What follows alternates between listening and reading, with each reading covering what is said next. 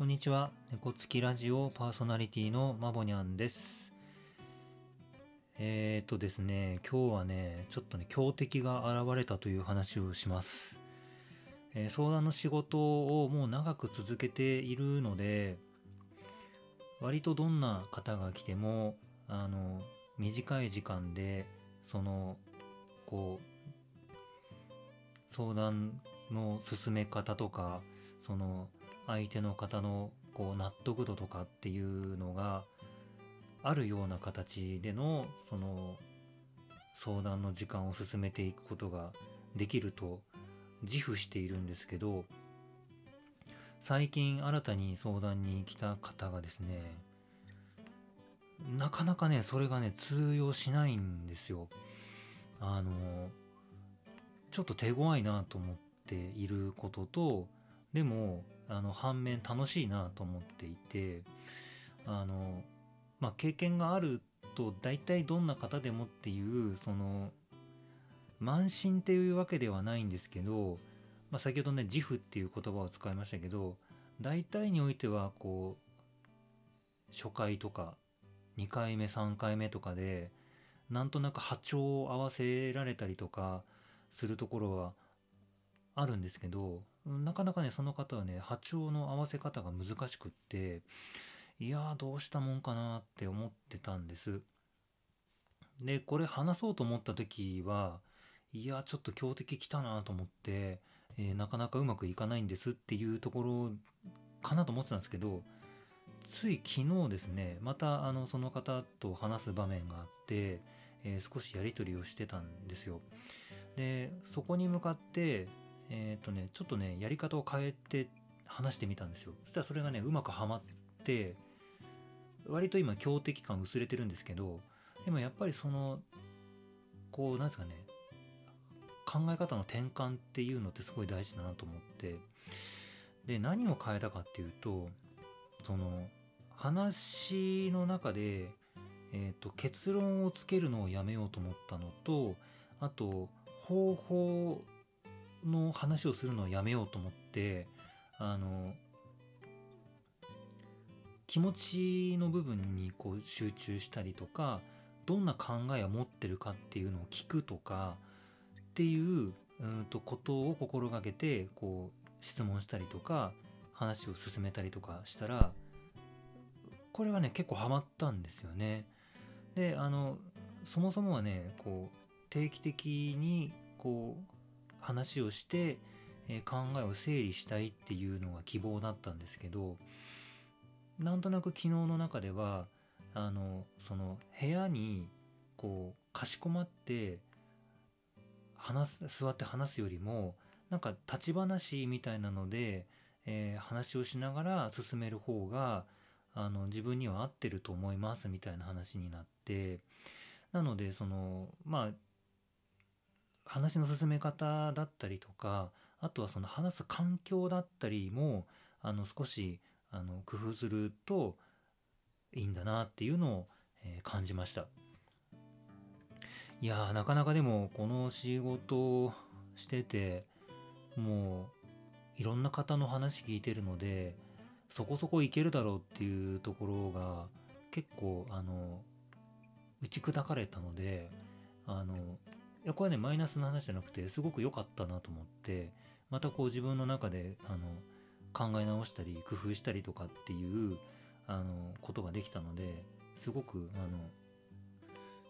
ちょっといい経験でしたね。そうあのまあマボニャンがご相談乗る方って、まあ、精神障害を持ってたりとか、えー疾患を抱えてたりとかするんですけどあの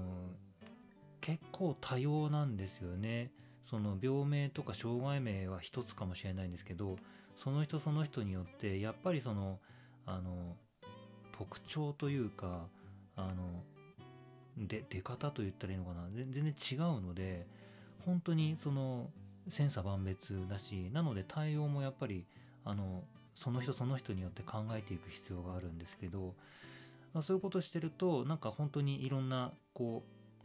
う方とのあの関係づくり割とスムーズになるっていういいところもあるんですけどそれでも、えーなかなかあのおっと思うこともあるんだなっていうあのいい経験のお話でした、えー今日はちょっとマボニャの個人的なあの何ですかねちょっと困ったかもっていうところからいやでもちょっといけるかもみたいな話を、えーさせてもらいましたが、えー何かこう、ね、人との関わりのところでしっくりこないなって言った時にしっくりこないまま通すのかうんちょっと待てよって言ってそのやり方を変えてみるのかっていうそれによってもその後のこう関係性って変わってくるかもしれないので、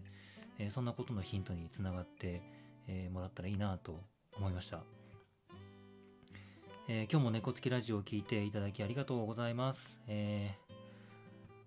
まあね、ちょっといろんな話を、えーと進めていきたいと思っていますので、えーこれからもお付き合いをいただけたらなと思います。え今日も聞いていただいてありがとうございました。え以上、まぼにゃんでした。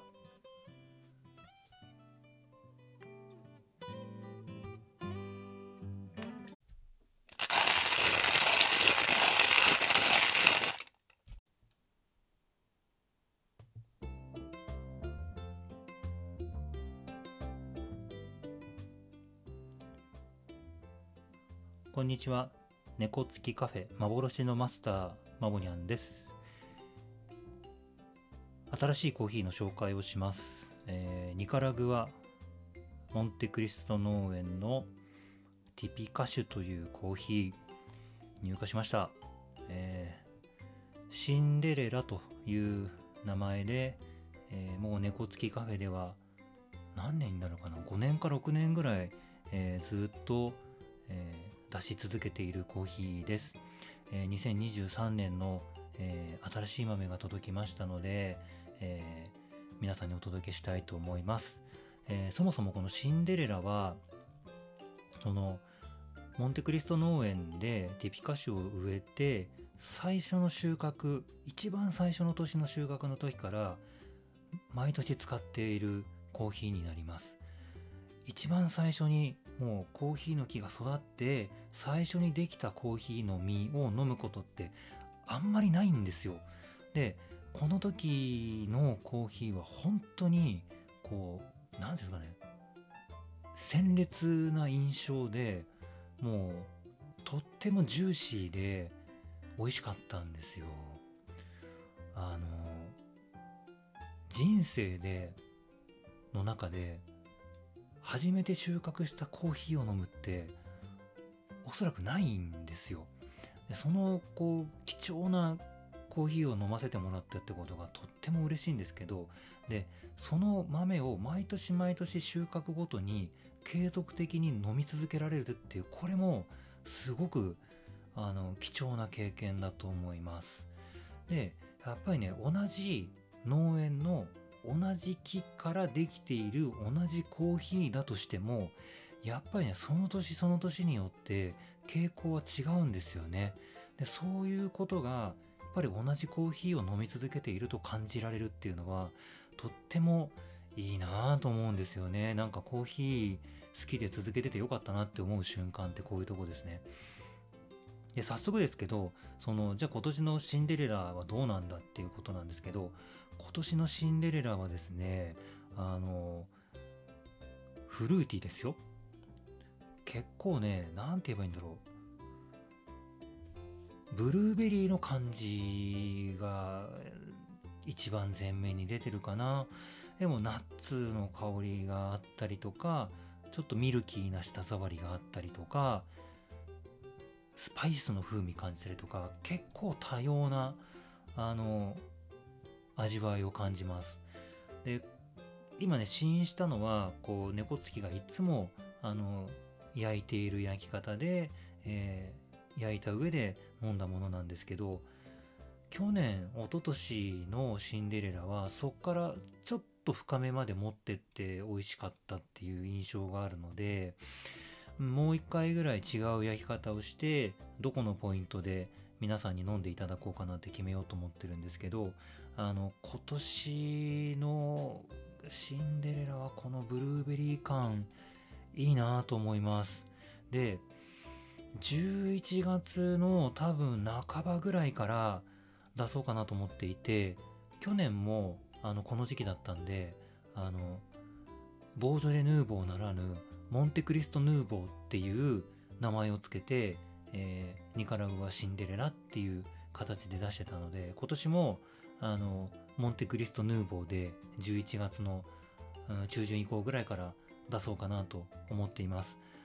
えー11月から12月いっぱいまで出そうかなと考えていてもう本当にこれはあの皆さんに飲んでもらいたいんですよ。もうぜひ、えーこのシンデレラ、えー飲んでください、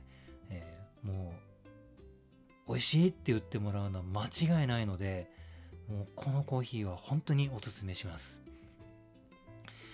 えー以上マボニャンの、えーコーヒー紹介でした。ニカラグアモンテクリスト農園シンデレラ23